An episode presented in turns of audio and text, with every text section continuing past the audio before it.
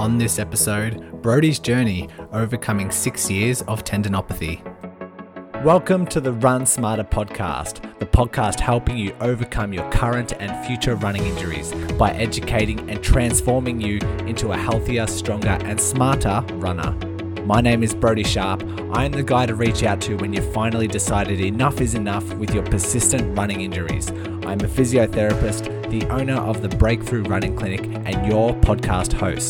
I'm excited to bring you today's lesson and to add to your ever growing running knowledge. Let's work together to overcome your running injuries, getting you to that starting line and finishing strong. So let's take it away.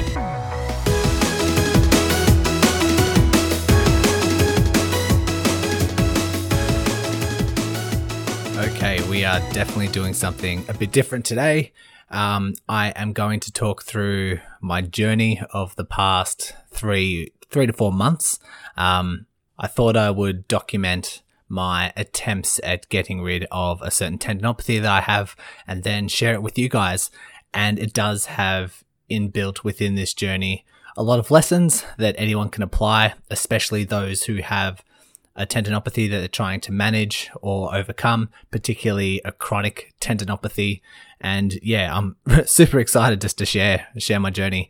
So, um, my injuries in the past, I don't really talk about myself a whole lot and my running history. Um, I am mainly a recreational runner, but in the past, I've had a lot of, um, say, calf issues. I've had a lot of hamstring issues. I've had some plantar fasciitis, uh, which I've talked about a little bit, which wasn't really from running, but um, have managed quite a couple of years of high hamstring tendinopathy, managed to overcome that. Had some calf strains when I first started running, had a hip flexor strain when I first started running, and most of my injuries have been fairly under control except this one very, very persistent pes anserinus tendinopathy, which it's been so long, I can't even remember how I did manage to um, how it managed to become overused and develop into a tendinopathy. I do know, well, for those who aren't aware, your pes anserinus is uh, a, a complex that makes up of three different tendons consisting of your hamstring, your adductor, and this sartorius muscle. And it's essentially like in the uh, inside of your knee, kind of where your hamstring attaches onto. So if you were to think of the back of the knee and the uh, inside of the knee. It's kind of in between that, and you can feel it. It's on the outside, and my both of my pes anserinus on the left and the right side tend to subluxate. I'm not too sure if they subluxate while I am running, but if I was to activate that tendon uh, and put it th- my knee through a certain range of movement, the tendon itself actually flicks out of position um, across to the other side of the bone and then will relocate when I bend my knee again. And so that might be uh, indicating or it might be a factor as to why this tendon has become irritated, but it does lubs, uh, it does subluxate on the other side, and that hasn't had an issue at all. So, a bit of information, but um, yeah, so it has been irritated for about six years. I'm not too sure how it it came that way. I was running half marathons and I was doing triathlons and I was building up um, my mileage quite well, but this tendon would always be um, on the back of my mind. It wouldn't really hurt while I was running. It wouldn't really hurt afterwards. It didn't bother me that much, but I could tell once I was to activate that tendon that it'd be sore. And uh, wanted to just get rid of it once and for all. And so uh, I decided to use, or I tried to take advantage of this lockdown situation that we did have. So here in Melbourne, um, probably around start of March, mid March, we went into lockdown, and I decided to take that opportunity to really, really focus on building up my running mileage, but overcome this tendinopathy and it was just coming off the back of a triathlon season. And at that stage, because there was a lot of fast work, there was short uh, distances, but um, was quite fast. That pes anserinus tendon in particular was quite irritated, and um, the last triathlon of the season actually got cancelled. So it was uh, due to COVID. So it was really just off the back of triathlon season. And describing the irritability at that stage, I would say that um, my tendon would get flared up the next day if I was to run more than maybe two or three K at maybe a five minute pace. So not a lot of mileage at all. And it would flare up the following day. Might be flared up for a couple of days and then settle back down. And then it was back to baseline symptoms. Um, during the run, I could probably sense it. I could probably notice it. Um, not pain while I was running, but I can tell it definitely wasn't equal to the opposite side. I didn't have that much confidence. Um, or I guess the brain just had the awareness that it was there without pain, if that makes sense. Um, and then afterwards, it'd be okay. Once I cooled down, it'd be okay. But it was the next day which it was particularly flared up, which is pretty consistent of um, a chronic tendon. So I started my mission. I wanted to not only build up my mileage, I wanted to get rid of this once and for all. I wanted to really get good control of this tendon pain. So what I do first, first I laid down some expectations. I kind of, with my knowledge of how chronic tendons behave, I did expect that throughout this journey there would be some minor flare ups, tendons tend to uh, have just sometimes random flare ups that settle back down, and it's not a smooth journey. You don't just slowly get better, get better, get better. There are a couple of hiccups, there are a couple of speed humps. So, well aware of that and had the expectations of that happening moving forward. I knew that it wouldn't be 100% pain free. I knew that as I built up my mileage, I was okay dealing with a little bit of pain the following day knowing that it is a chronic tendon or chronic tendinopathy, and um, sometimes it's a little bit safe, or sometimes the body's still telling you it's safe, even if it is flared up the next day, but it's not increasing in pain. So I had a really good gauge of the next day when the tendon was flared up. Was that my usual flare up baseline, or was it uh, more exacerbated? And I made sure to lay down the expectations of it will be sore the next day, but make sure it's only at that baseline flare up and not uh, a massive, excessive amount. And so lay down that expectation. It won't be pain free. It's a chronic tendon. Pain is okay for these tendons as long as it's only at baseline and doesn't get exacerbated. Um, the other expectation is patience. I knew that it would be quite a long time. I knew that it wouldn't be four weeks, six weeks of just doing the right thing. I knew that it wouldn't be two months. I set myself a three month goal, and that uh, was a very, very patient goal and just expected the roller coaster. Expected that sometimes these timeframes might fluctuate. Sometimes I might get quite lucky and um, progress quite quickly. Other times it might take a lot of patience and a lot of um, really diligent micro steps in the right direction and so laid down all those expectations. Then I came up with a couple of steps before I started. So, step one, I needed to create a running program, and I used the Nike Run app. Pretty much, I've done that in the past, and it's really helped me. Um, if you aren't familiar, you can download a program on the Nike Run app. And before you design it, it asks for information about you. So it will say, okay, what is your, um, or how frequent do you want to run?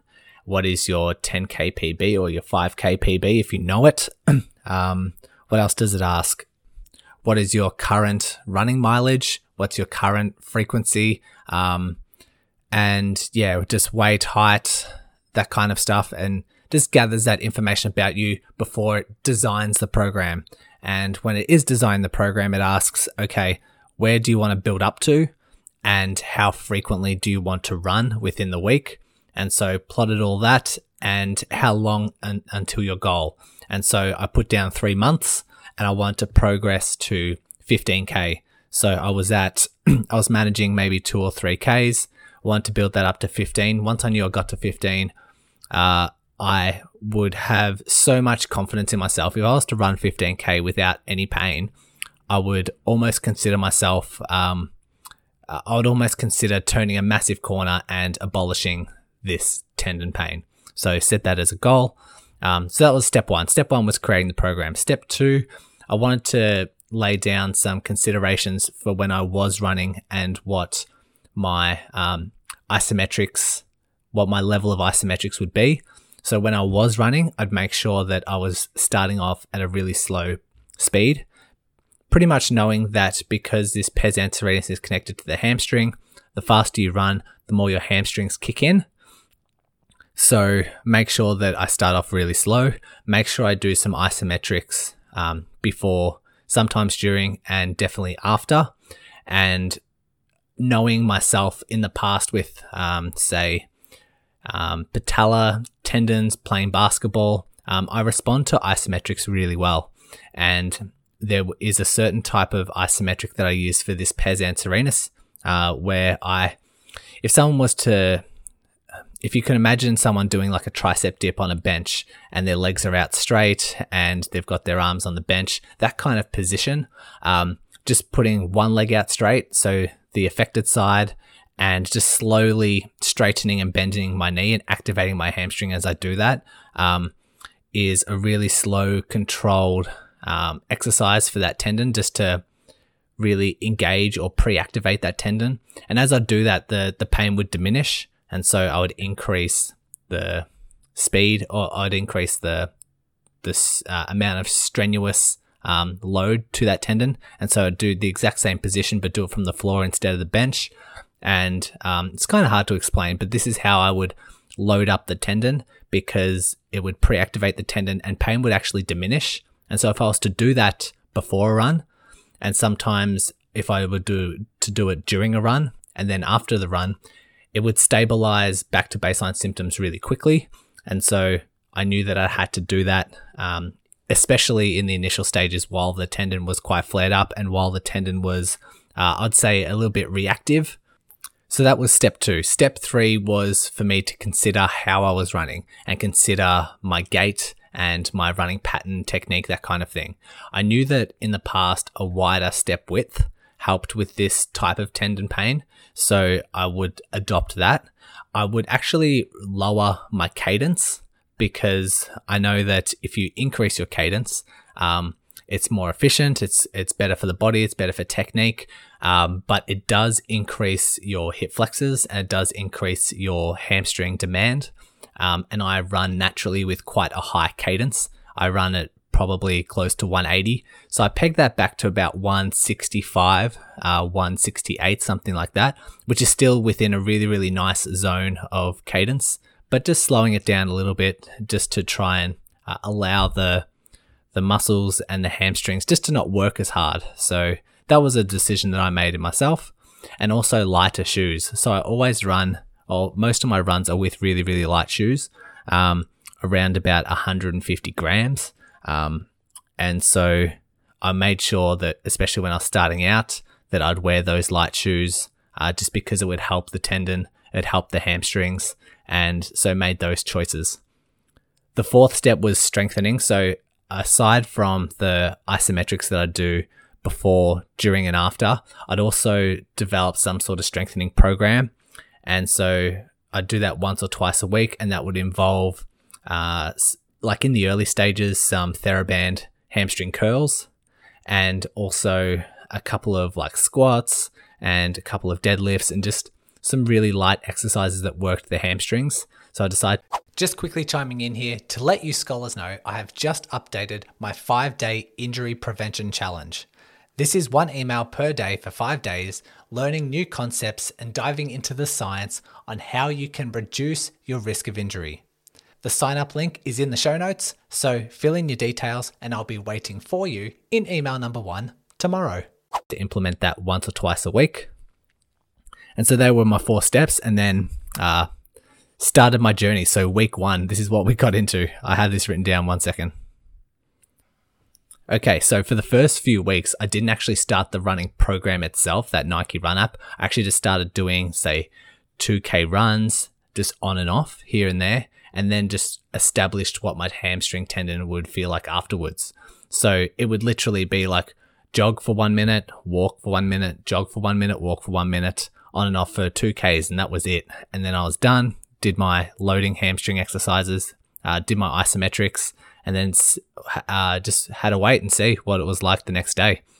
And once I was capable of doing 3K, I started that run program. And you know how I uh, explained before that it wants you to uh, have its a goal, has a duration, but also asks how often you want to run per week. So I decided it gives you the option of two to three times a week or four to five times a week.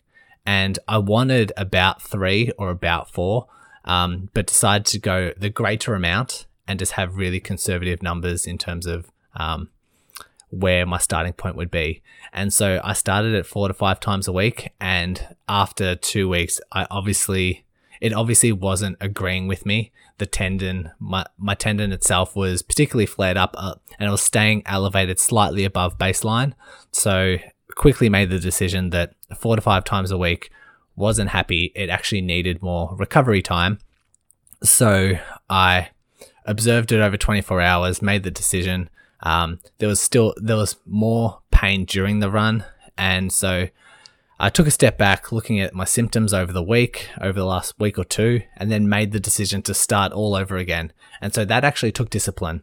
And mentally, I could have gone into this like negative mindset of maybe this isn't for me. Maybe I should just do some cycling. Maybe I should, you know, maybe um, I'm always going to have this. Maybe I should just increase my mileage anyway and just put up with the the tendon pain because I've done that in the past. I've ran half marathons, I've ran full marathons with this.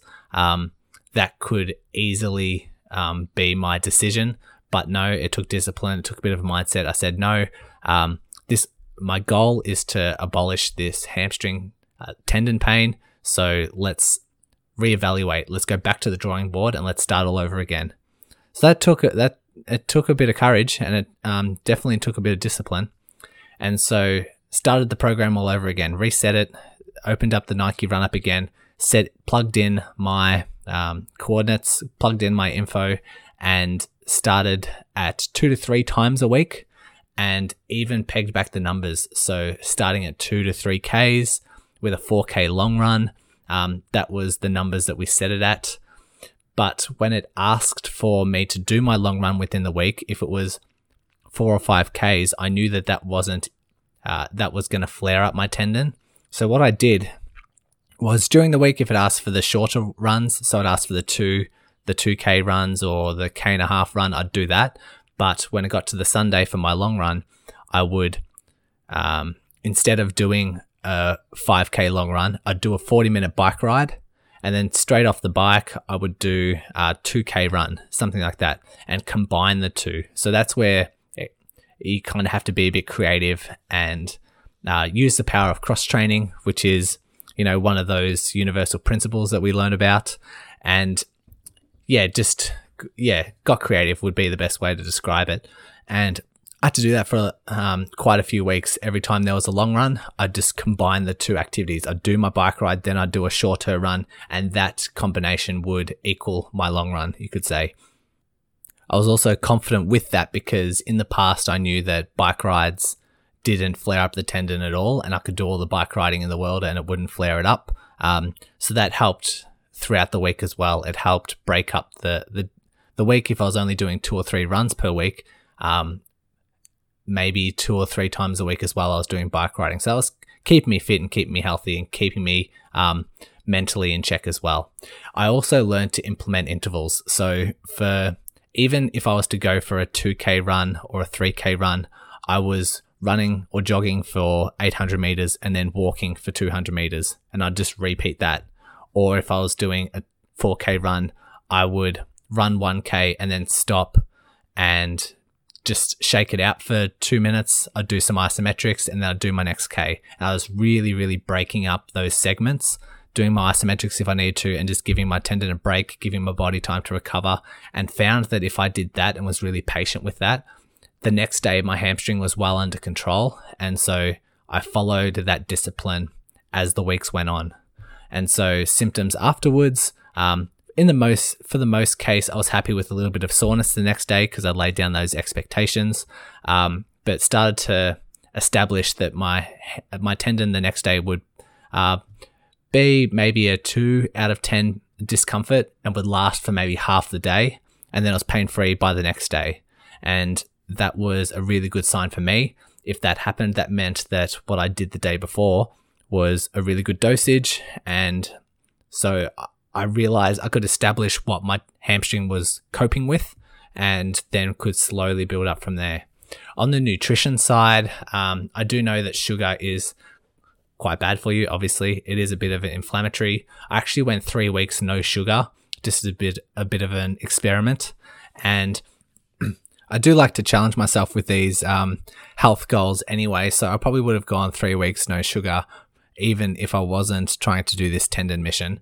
But did realize that three weeks of no sugar, my uh, resting heart rate was quite low and my body was recovering quite quickly with this Oura ring that I have overnight. It measures my body metrics and measures my sleep and my recovery metrics. So, what my heart rate's doing, where my heart rate gets to its lowest throughout the night, what my heart rate variability is, and gives me a readiness score the next day. And realized that my readiness score was um, quite high, which is really, really good. Uh, but then realized after my three weeks of no sugar, went back onto sugar and my heart rate was definitely increased. My resting heart rate had increased, uh, definitely my heart rate overnight. And that's still fluctuating here and there. I'm still trying to get that under control, but uh, was a good experiment when it came to eating no sugar. So continued this whole process and got to about week, well, let's talk about week five to nine. So we're looking into the, the second month of me doing this. And it's probably, this is probably um, the second month into me starting all over again. So we're, we're probably looking at, I don't know, maybe two months in already. And symptoms started to stabilize. And I started responding really well to speed. Uh, I was doing my long runs on the weekends, usually the Sunday. And during the week, I was doing my strength work and I was doing a little bit of speed work and realized that through like just really gradual progressions that a short, faster run was actually quite good for the hamstring. It was more the long distance sort of stuff where it was most likely to be sore the next day. So, um, I did recall and I did write down in my journal, I did have one flare up and it was during a 5k ramp up. And I was, when I was talking about responding well to speed work, it was mainly doing like two, three, 4K repeats. And then I tried a 5K ramp up, and there was a flare up above baseline. So I'm like, okay, it's flared up here. Uh, I substituted out three runs the next week for only two runs and replaced it with more cycling. Um, and then it settled down relatively quickly. So didn't, even though there was a flare up, I made sure not to completely rest it because as we know from our universal principles, rest not always best. If we completely rest it, it ends up getting weaker.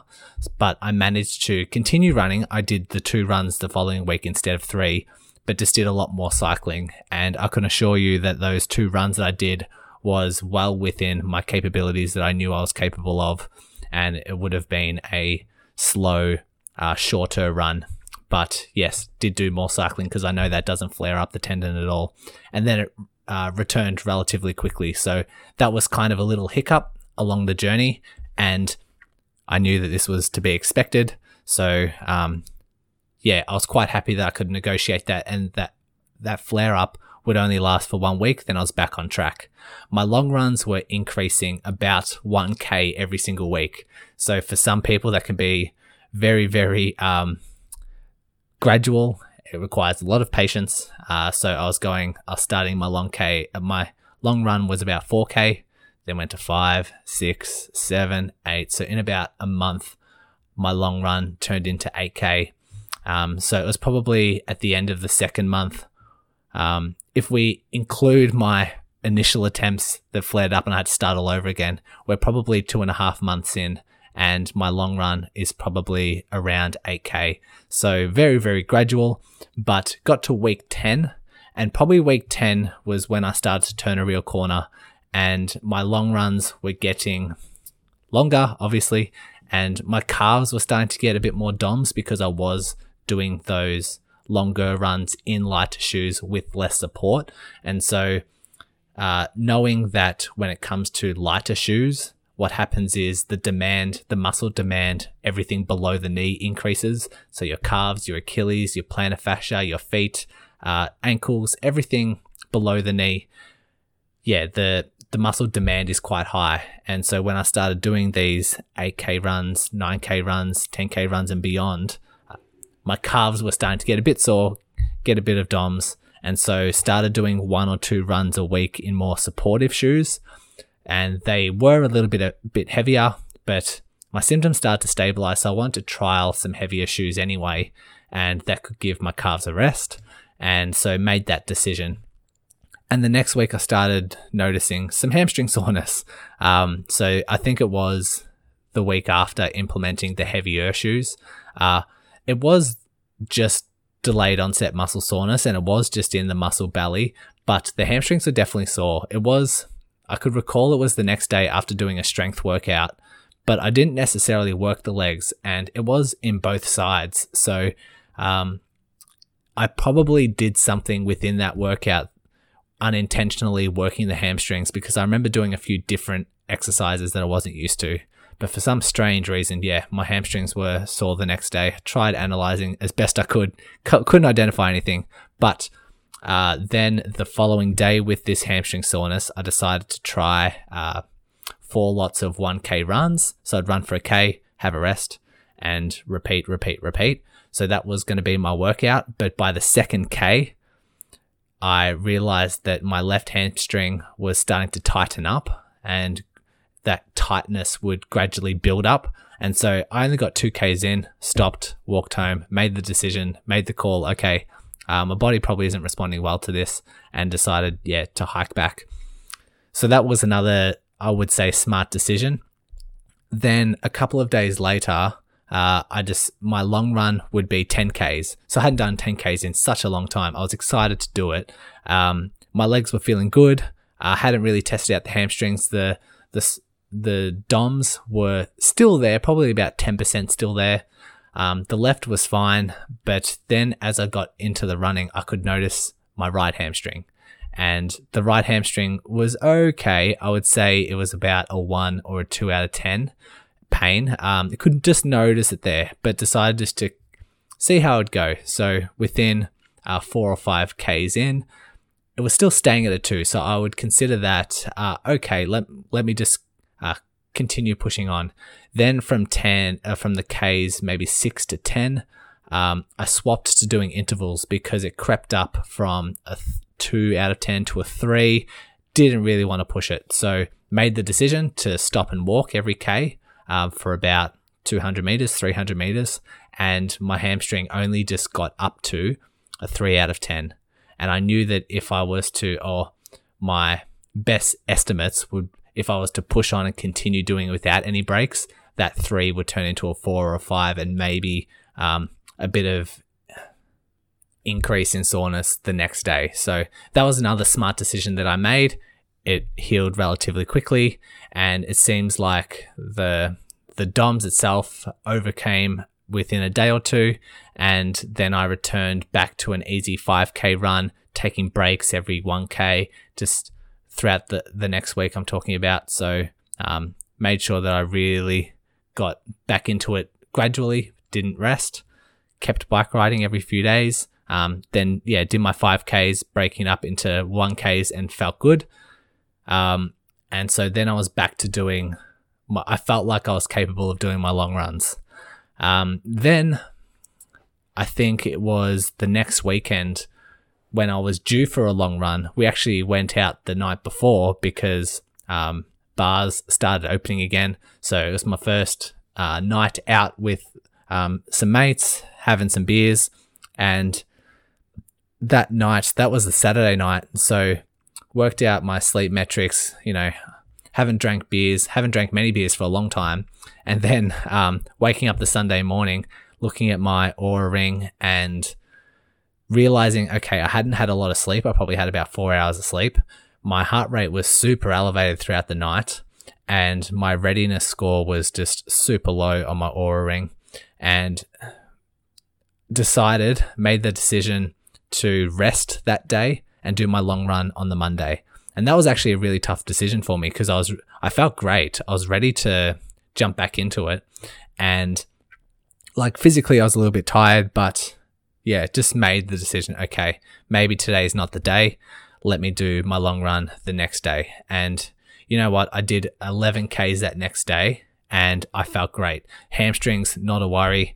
Um, my fitness, my level of fitness, not a worry. Such a nice day. I felt really, really good. I felt rejuvenated and it was a massive step forward. So I hope you can understand or appreciate these like little smart decisions or these decisions to um, deviate from the plan uh, as I'm responding uh, to my body and as I'm listening to my body and making kind of rational decisions, you could say. um, Okay, so um, week 12 and beyond. So we're looking at maybe three months and beyond. Uh, my long runs were about 9, 10 Ks, and I, I actually really, really turned a corner. I was responding really, really well to the long runs. I actually wasn't flaring up much the next day. And up until that point, I had my usual baseline flare ups. I'd flare up for half a day, and that would be it. But this really, really turned a corner. I, I jumped into 9Ks, 10Ks, and the next day I was hardly feeling anything. I was doing my isometrics when I first woke up. There'd be a little bit of pain, but then the isometrics uh, later on that day, I'd feel no pain. And so that was a huge, huge relief for me. And it was a huge corner that I turned.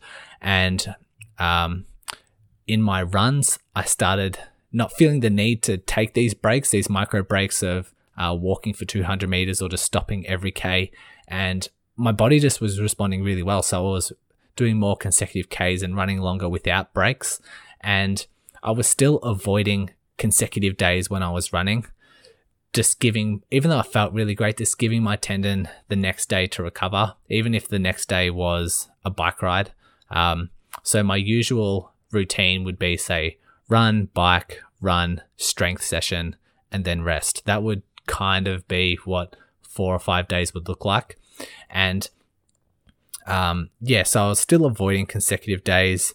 I was still pushing my intervals. I was getting faster. I was doing um, repeats of 1K under four minute pace. So that's um, really pushing it for me. And I was increasing my strength sessions. I was doing things like uh, wall ball. So I've got an eight kilo wall ball that I um, use. It's kind of like a CrossFit exercise, but do that out the backyard. And I would combine that with some running. Sometimes I'd do 25 wall balls, go for a 1K run, 25 wall balls, 1K run, and just do repeats of that. So I was feeling really strong. My hamstrings were getting somewhat sore the next day after those strength sessions. So I was hitting a really nice sweet spot. Um, and I also bought new shoes. I tried to find the correct shoe that was really designed for me. I hadn't, I, I didn't have a brand in mind, but what I did know was I wanted something light that offered a bit more um, relief for my Achilles and calf. Because as I was explaining before, most of my running would be in these really light, less supportive, flimsy kind of shoes. But the longer runs that I would do, my calves would get quite sore, and the demand for the calves is quite high.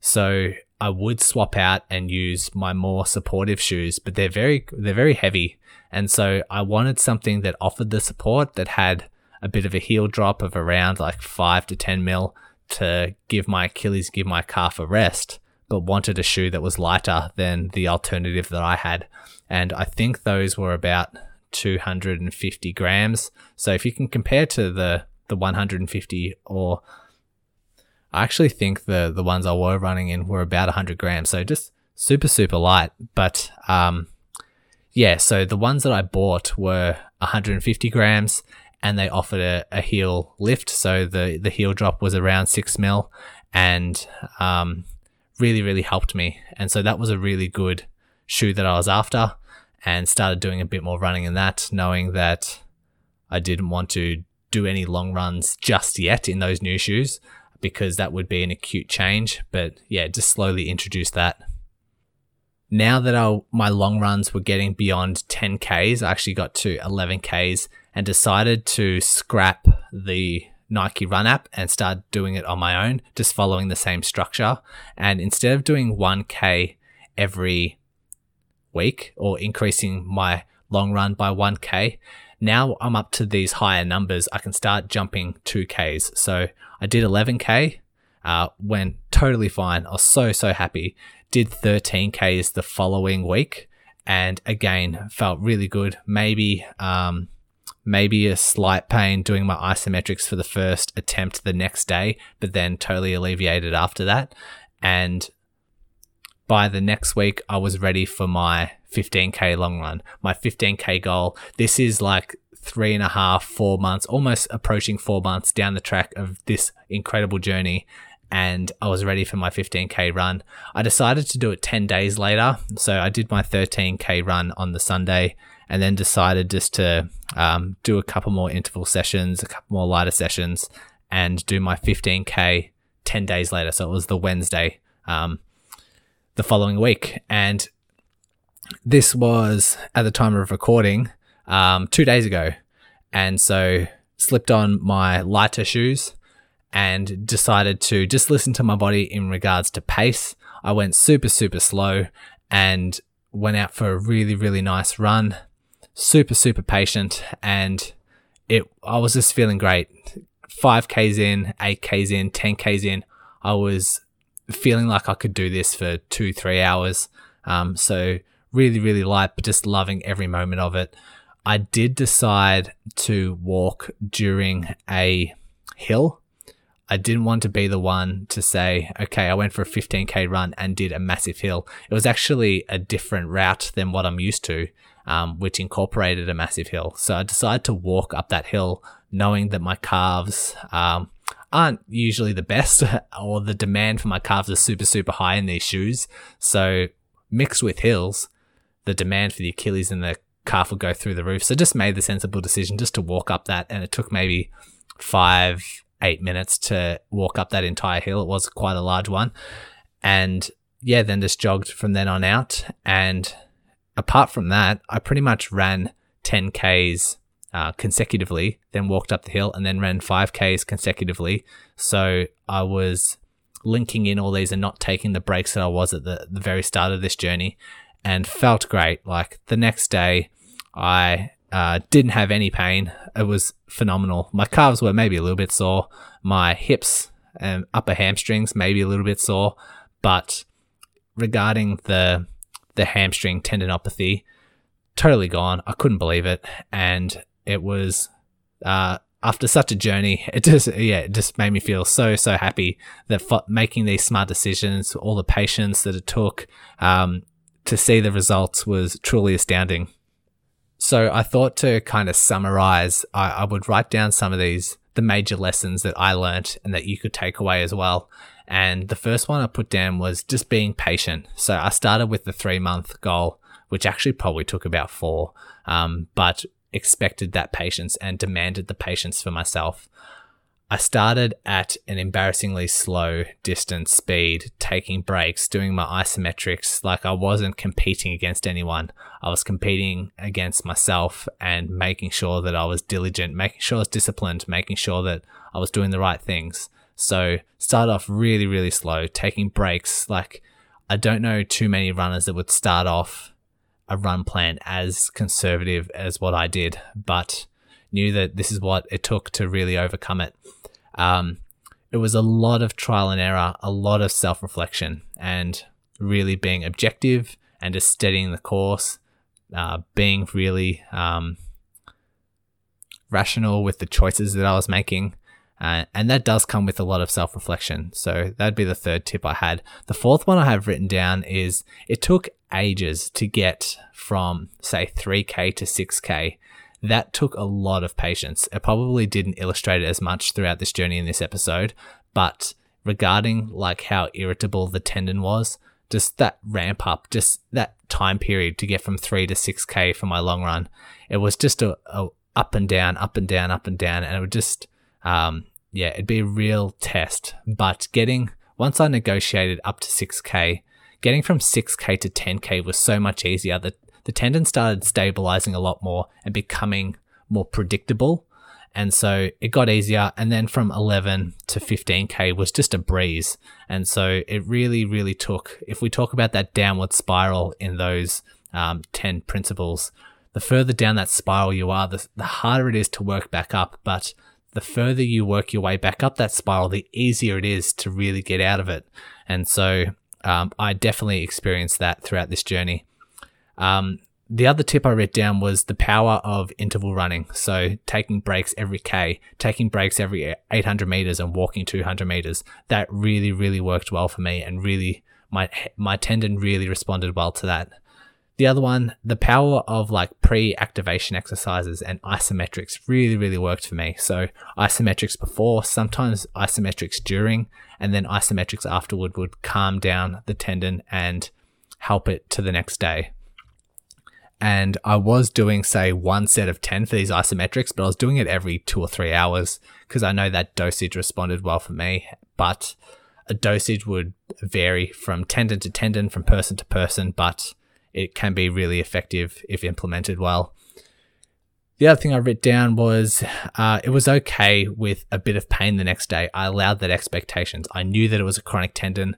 There will be pain the next day, but just making sure that there was no significant flare up. Um, and then the second last thing I have written down, staying positive. Like I could easily spiral into negative emotion as soon as I'd have a flare up, as soon as there would be an unpredictable flare up, as soon as I'd have to run from 6K, go back down to 4K, up to 5K, back down to 4K, as soon as I would have some DOMS or some muscle soreness, some calf soreness, like all this sort of stuff. Um, you can really, really easily take a hold of you negatively and I just kept keeping positive. I deliberately told myself, I'm blessed to be out here. Some people can't walk at all. Some people can't run the amount that you're doing right now. You're doing a great thing. You're disciplined. You're strong. Your tendons strong. You're responding well. Keep going. Um, just that self talk really, really does help. And lastly, this is a big one. So if you had to take one thing away from this, um, this is what has really, really helped me. Think to yourself, if I do this run today and get injured, will I know that it was a stupid decision? And I would, when I'd plan this run, I would uh, plan to do, say, interval sessions and do uh, five lots of 1K runs and increasing the pace time to time. And so I would forecast okay, if I was to do that workout right now and the next day, if I was to be injured, would I tell myself, yeah, that was a stupid decision? Or would I tell myself, uh, that was well well within my capabilities. I'm not too sure why I'm irritated or why I have this injury symptom, but I know it's not a significant flare up because it's not a massive jump. I know a lot of runners that get injured and say, Yes, I, I know, like that was a big jump for me. And they're used to doing 10k runs, and then all of a sudden they do a 25k run, and the next day they're um, they've got whatever injury and they're like, yep, I know I made the stupid decision. So I made the choice to f- try and forecast and keep asking myself this question. If I did this run today and then I'm injured the next day, would I tell myself, yeah, that was a stupid decision? And if I wouldn't, then I'd go ahead and do that workout. And so keep forecasting, keep telling yourself that. We are done. I, have written down those dot points. Um, and so I hope you enjoyed this journey. I hope you took a lot out of it. I know that making these smart decisions, this is like the philosophy of the podcast is being educated and being patient, taking these steps, making smarter decisions for you to become a better runner. Um, for me, next, I'm going to continue building. I'm not going to continue building my long runs. I'm going to start doing consecutive days. I'm going to start um, building up my overall weekly mileage without increasing my long run. And yeah, like I said, going to start introducing consecutive days. Um, I know I'm not totally out of the woods yet. I know I do expect that there might be a flare up here and there, but I will keep a really structured running program. I'll continue building up my strength. But I hope this has helped you with your own journey. I hope this these lessons have helped you and hopefully inspired you to take the same direction yourself. So that's all for me. My voice is getting a little bit raspy because I haven't been used to talking uh, in this consecutive this consecutive time for this period of time. So um, I'll have a drink of water and I'll rest my voice a little bit. Hope you enjoyed. I'll see you next time. Thanks for listening to another episode of the Running Smarter podcast.